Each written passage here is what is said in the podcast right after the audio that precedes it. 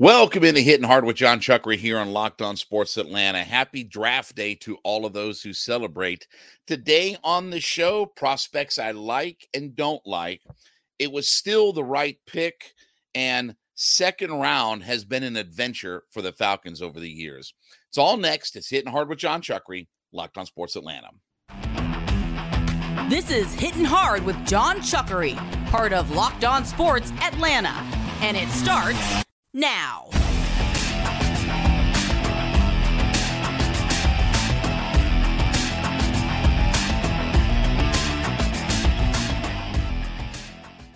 Hitting Hard is brought to you by FanDuel Sportsbook, the official sportsbook of Locked On. Make every moment more. Visit FanDuel.com slash Locked On today to get started. We ask you to subscribe or follow for free on YouTube or wherever you listen to your podcast. You can get the latest episodes of Hitting Hard as soon as they become available. And then give me a follow on my personal Twitter page at J M C H three one six. So when we look at the draft in the first round, obviously the Falcons are picking number eight, barring any kinds of trades, up, down, sideways, what have you like that. So when I look at the prospect pool at eight and, and who makes sense and different things like that, you know, there are guys that I like. There are guys that I don't like. So let's start with the guys that, well, let's back, let's go back and forth by, by position more than anything. As far as edge player goes, so I'm okay if it's Nolan Smith, if it's Lucas Van Ness, if it's Tyree Wilson, if it's Miles Murphy. You know, those are the guys that probably make the most sense at edge player. So whether it's, you know, again, more of an outside, undersized linebacker into Nolan Smith, but I like his upside, I like his character and all that good stuff. So I wouldn't be, wouldn't have a problem with that. Um, obviously, Miles Murphy was my pick in the mock draft. Lucas Van Ness may be more of a project, but still, I, I don't mind the position because, again, you're going to line him up to go sack the quarterback, and that's what he did in college. That, again, he was a rotational player who didn't start because his skill was go sack the quarterback. Tyree Wilson is obviously interesting because the upside and obviously dealing with the injury last year at Texas Tech probably cost him a really productive season, but still, I don't have a problem with any of those guys. Literally, when you talk about edge player, no matter what the name is on the back of the jersey or the logo on the side of the helmet, those are probably the four main guys that you're looking at as far as edge player. Now, look, I'm not counting Will Anderson because I don't think there's any chance that Will Anderson falls down to number eight, but obviously he would be the class of the edge player division. So, again, barring any miracle upon miracles that he would fall to eight, I don't, I haven't seen him fall much past three or four, and obviously he's one of the premier players in the draft. Don't have a problem with that if they would pick him, but again, that's not going to realistically happen. Interior defensive line. I mean, the only guy that makes sense for the Falcons would be as if Jalen Carter fell to eight. Now, there are a lot of reports in talking to different reporters from the Falcons that they would not draft Jalen Carter if he fell to eight. I think that's a big mistake. Yes, we can talk about character issues and love of football or any of those kinds of things, and we're going to talk here in a few minutes about another player who maybe sort of fit that mold. But if you have an immense talent like that, if you have a guy that is that talented drop to you at eight, and, and look, if they didn't draft him at eight, then you can miss me with this whole best player available, because if he's not the number one, number two, even number three prospect on everybody's board from a talent perspective, then I don't know who's going to be rated ahead of him. I mean, maybe the quarterbacks and things like that, but still, you're talking about a disruptive force in the world of college football. And when you put the tape on, all he did was perform. Even coming back from his injuries and things like that, all he did was disrupt uh, on the defensive line. So I like I like Jalen Carter a lot. One player that I'm not as excited about is Bijan Robinson, and not because of what his abilities are and what he could be, and he's the best running back and all this kind of stuff. But again, we were third in the N F L in rushing yards, okay? That means that there were only two teams that were better than us at running the football. There were only two teams that acquired more rushing yards than what we did. Do we really think that we can't run the football? Do we really think that if we even go back and run back our group of running backs, that we cannot be an effective run team. Well, but Bijan makes them a more elite team. Uh, okay, how much more elite can you be? We were third in the N F L. When when when when you're when you're last at something and you're third at something, which one of those things do you need to fix? If you're the third best at something in the N F L, or you're the worst in the N F L at something, which of those things do you have to be better at? It's very simple.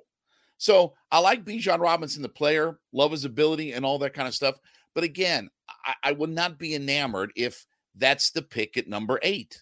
Sorry, I just I I I don't under I wouldn't understand why they made that pick when they just found a guy in the fifth round of the draft last year that ran for a thousand yards in his rookie season and didn't even start. He, he started what six or seven games, didn't even start most of the season. So again, I don't think that pick makes a lot of sense for the Falcons. I know it's splashy. I know it's, you know, it's best player available, but it doesn't really make a lot of sense for the Falcons. None of the wide receivers that are at the very top, I, I don't necessarily have an, an enamored. I, I'm not enamored with the top two wide receivers, whether it's Jordan Addison or Jackson Smith-Njigba. Again, not because they're not good players, not, not because they won't be dominant N F L players. I think Jackson Smith-Njigba has a chance to be an elite wide receiver. But again, that this is fact. The last time a team drafted three pass catchers in the top ten was the Detroit Lions. Okay. There's been one team. Go back and look at the history. Go back and look at the N F L. Go to N F L dot com or sorry, go to a pro football reference dot com. Go through the draft like I did and look for the last team that drafted pass catcher three years in a row. Where was that team three years later? They were oh and sixteen. And that's not a direct correlation, but again, when you don't address and fix the things that ail you, and we're not going to be a huck it around team. You know, Pitts, London, Jackson Smith, and Jigba at eight. Okay, are we going to throw it six hundred times? Because that's that's what you get for Matt Ryan. That's what you get for Aaron Rodgers or Matt Stafford. That's what you get when you have a quarterback that's going to put it in the air six hundred times. Not when you're going to run basically a fifty-fifty split of run versus pass. You don't need all those wide receivers. And the N F L has shown you that you can grab high caliber talent in the middle rounds of the draft. Stephon Diggs, Tyreek Hill, guys like that. Those guys were all Cooper Kupp. Those guys were found through the middle rounds of the draft. They weren't high-caliber draft capital picks. The cornerbacks, I, I like Christian Gonzalez and I like Devon Witherspoon. I think that's the only two guys that I think make sense at number eight, okay? Uh, Gonzalez probably considered the best corner in the draft, one A, one B, along with Devon Witherspoon. I love, if I'm picking personally, I love Devon Witherspoon. And while Devon Witherspoon doesn't necessarily have the size that's ideal that you're looking for, there's no doubt about it that the the ball skills, the physicality, I mean, he came from a really good Illinois defense. I, I like Devon Witherspoon even more than Gonzalez, but I, I understand the idea. What would I love cornerback at eight? No, probably not as much, but I understand the pick at this point, okay? I understand if you're getting a young corner and after you cut Casey Hayward and you're adding to that room, I, I would understand that pick, but I necessarily wouldn't be enamored with it. And then the final thing is offensive line. Look, I like Skoronski. I like Paris Johnson. I like Broderick Jones. I think some of those guys could be inside players. Skoronski, Paris Johnson, those guys could kick inside for a year or two. And then if you don't think you have right tackle figured out, you can move them out to right tackle. And then when Jake Matthews gets a little bit older, you could switch them over to left. You know, sort of like the way that I wanted to do with Penei Sewell when he came out of college was draft him at number four, put him at right tackle, and in two or three years, you switch him over to left tackle, and voila, we have our offensive line fixed. But then again, and then McGarry would kick inside for a year or two to evaluate him, and then if he didn't do anything, you'd, you'd let him go after his fourth year in the league. But again, anyway, that makes too much sense and things like that.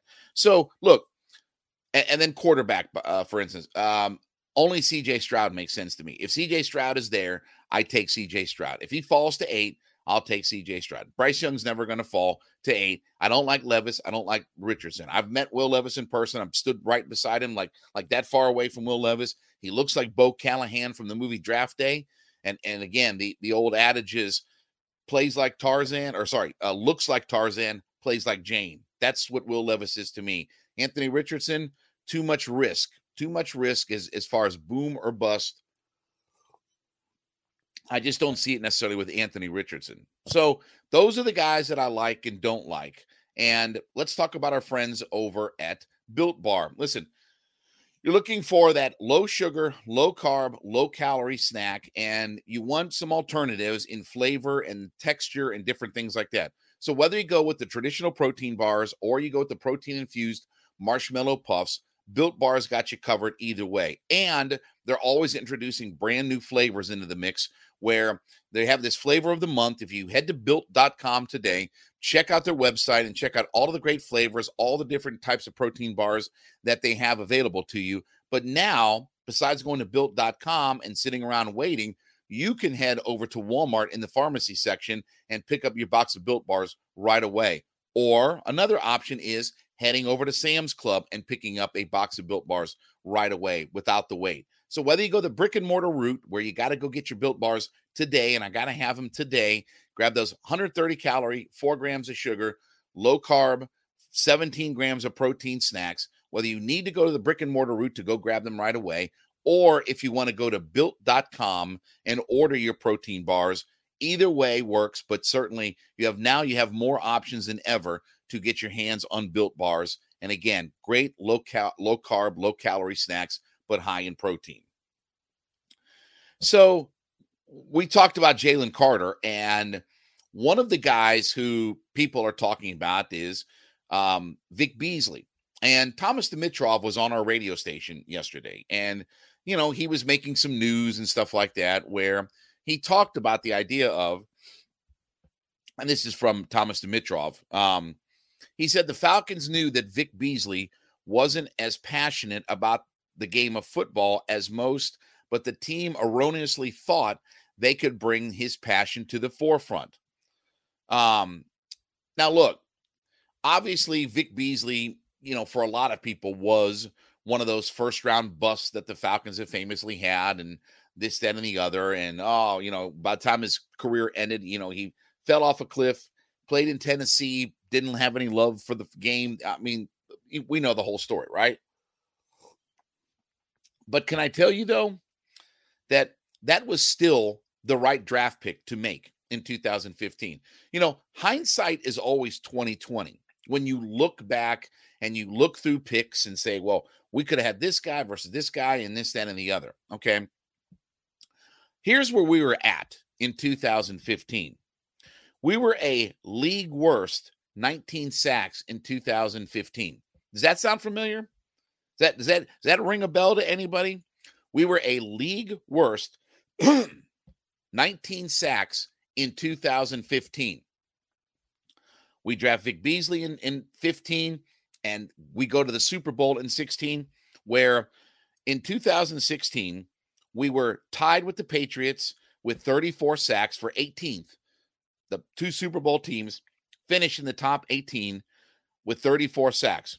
In two thousand nine, sorry, two thousand seventeen, our last playoff year, we were fourteenth in the N F L with thirty-nine sacks. Does that ring any bells? thirty-nine, thirty-eight, okay? Top twenty. Does that ring any bells or anything like that? Since that point, okay, and these are not coincidental numbers, okay, that I'm going to give you. So twenty-six, so last in the N F L, twenty fifteen, okay? No playoff that year. twenty sixteen, thirty-four sacks, eighteenth, playoffs, Super Bowl. twenty seventeen, thirty-nine sacks, playoffs, second round of the playoffs, okay? Then we go to twenty-second in twenty eighteen, twenty-ninth in twenty nineteen, twenty-fourth in twenty twenty, thirty-second in twenty twenty-one, and thirty-first in twenty twenty-two. So anytime over the last eight years that we have not finished in the top twenty in sacks, what do all of those things have in common? Let's see. Last, twenty-second, twenty-ninth, twenty-fourth, thirty-second, thirty-first. What do those years all have in common? Okay. Oh, we weren't in the playoffs? Oh, okay. Oh, wait here, though. We finished fourteenth and eighteenth, two years.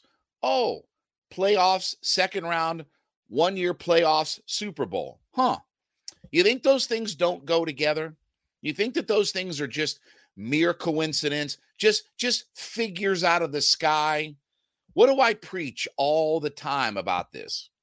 That if you can't sack the quarterback in today's N F L, your defense isn't anything. It doesn't matter what your defense, no matter what you are against the run, what you are against the pass, what you do, this, that, and the other. If you can't put the quarterback on the ground, this is the Falcons' mantra. That was the right pick. You know, Vic Beasley was the second most important reason that we were in the Super Bowl. Matt and the offensive production that we got was number one. And when your quarterback is the M V P of the league, started, let me let me give you an exercise. Start in nineteen seventy-eight, or sorry, nineteen seventy-nine with Terry Bradshaw, and look at where quarterbacks who are the M V P of the league, what's the last game of the season that they play in?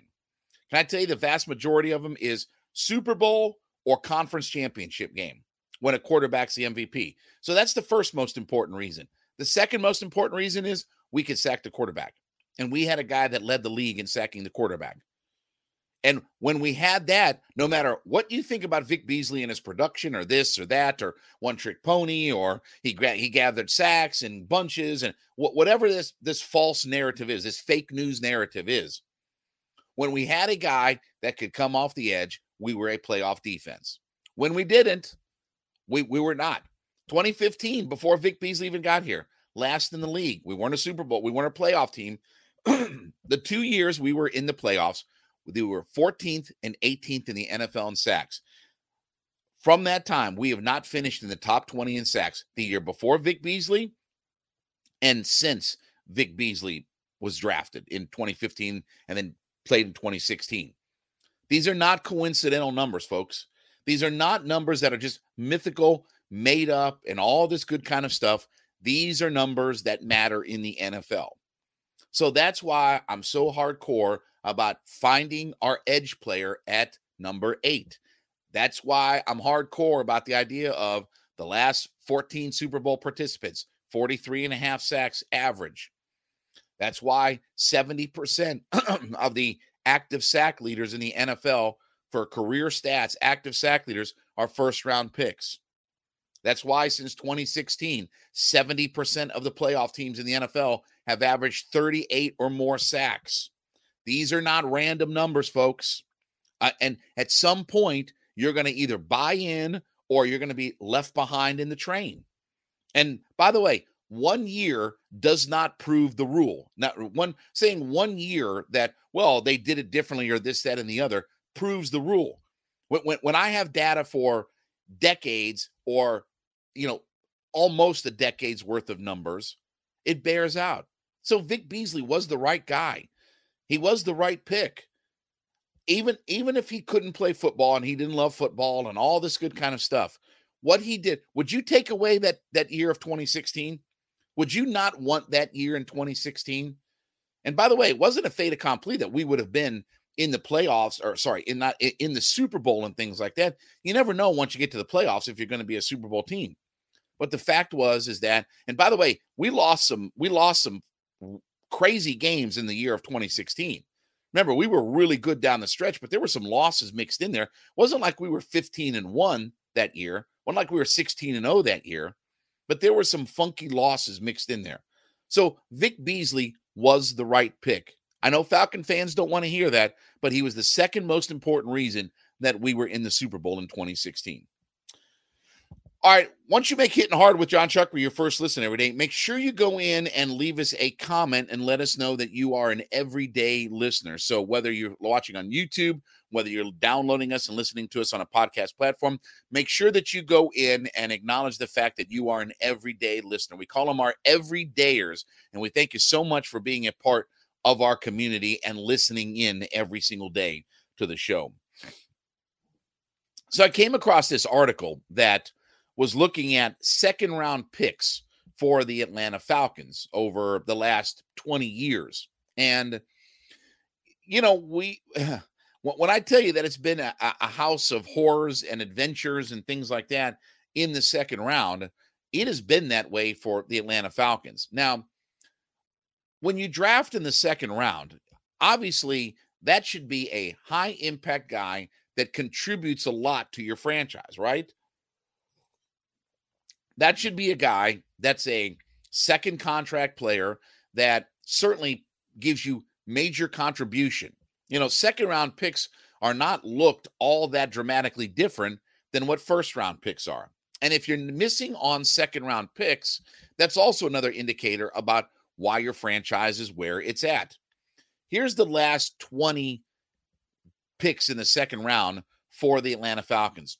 So Troy Andersen and Arnold Ebiketie from last year, Richie Grant and Marlon Davidson from, or sorry, Richie Grant last year, in I should say in twenty twenty-one, Marlon Davidson in twenty twenty, Isaiah Oliver in twenty eighteen, um, Deion Jones in twenty sixteen, Jalen Collins in twenty fifteen, Rashaad Hageman in twenty fourteen, Robert Alford in twenty thirteen, Peter Kahn's in twenty twelve, uh, William Moore in two thousand nine, Curtis Lofton in two thousand eight, Chris Houston in two thousand seven, Justin Blaylock in two thousand seven as well, Jimmy Williams in two thousand six, Jonathan Babineau in two thousand five, and Brian Scott in two thousand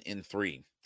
That's a real mixed bag of who's who. You know, certainly Debo and Justin Blaylock and some of those picks worked out for the Falcons.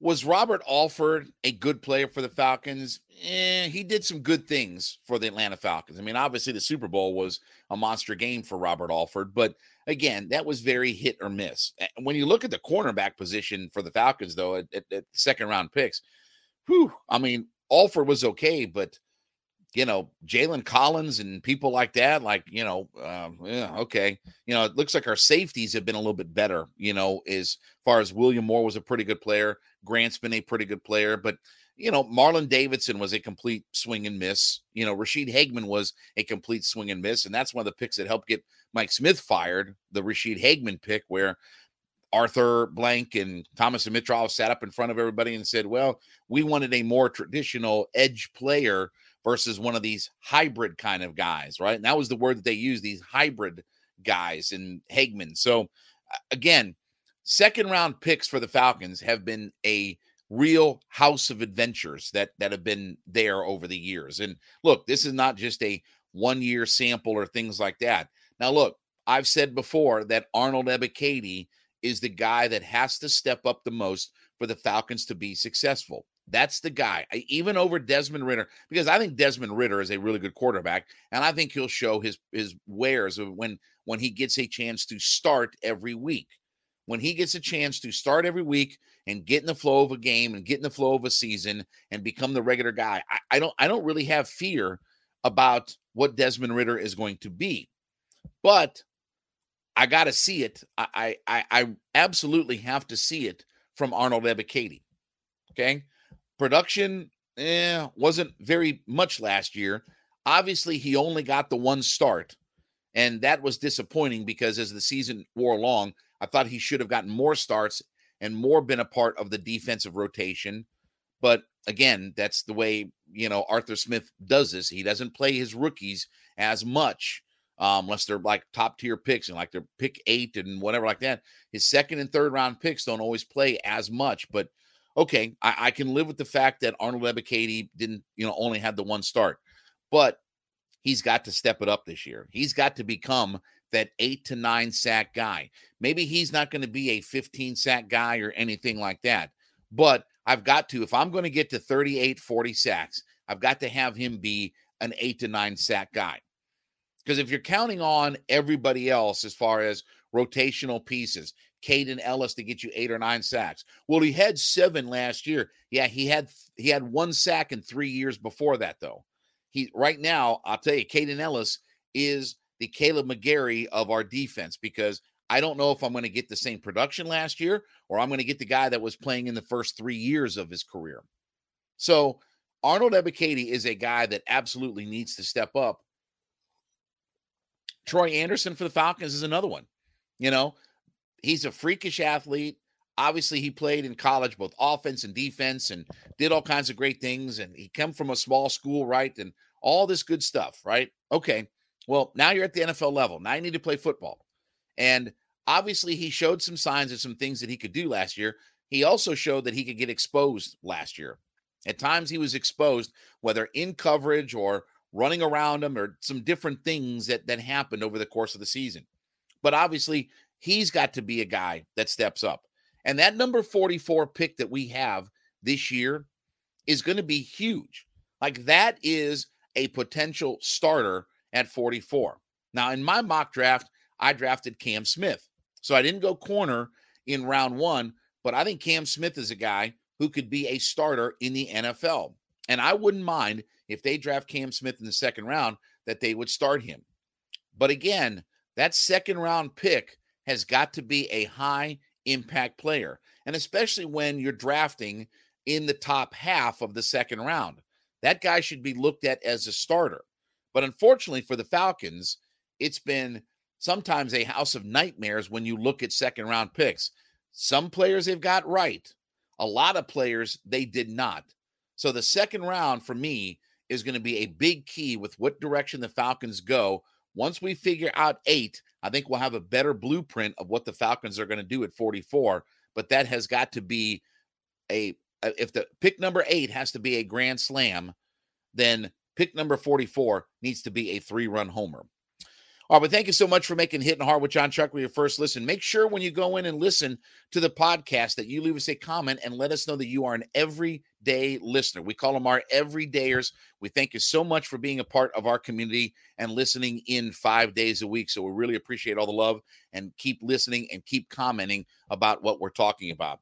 Also, you can follow us for free on YouTube or wherever you listen to all of your podcasts. You can get the latest episodes of Hitting Hard as soon as they become available. And then give me a follow on my personal Twitter page at J M C H three one six. This has been Hitting Hard with John Chuckery, Locked On Sports Atlanta.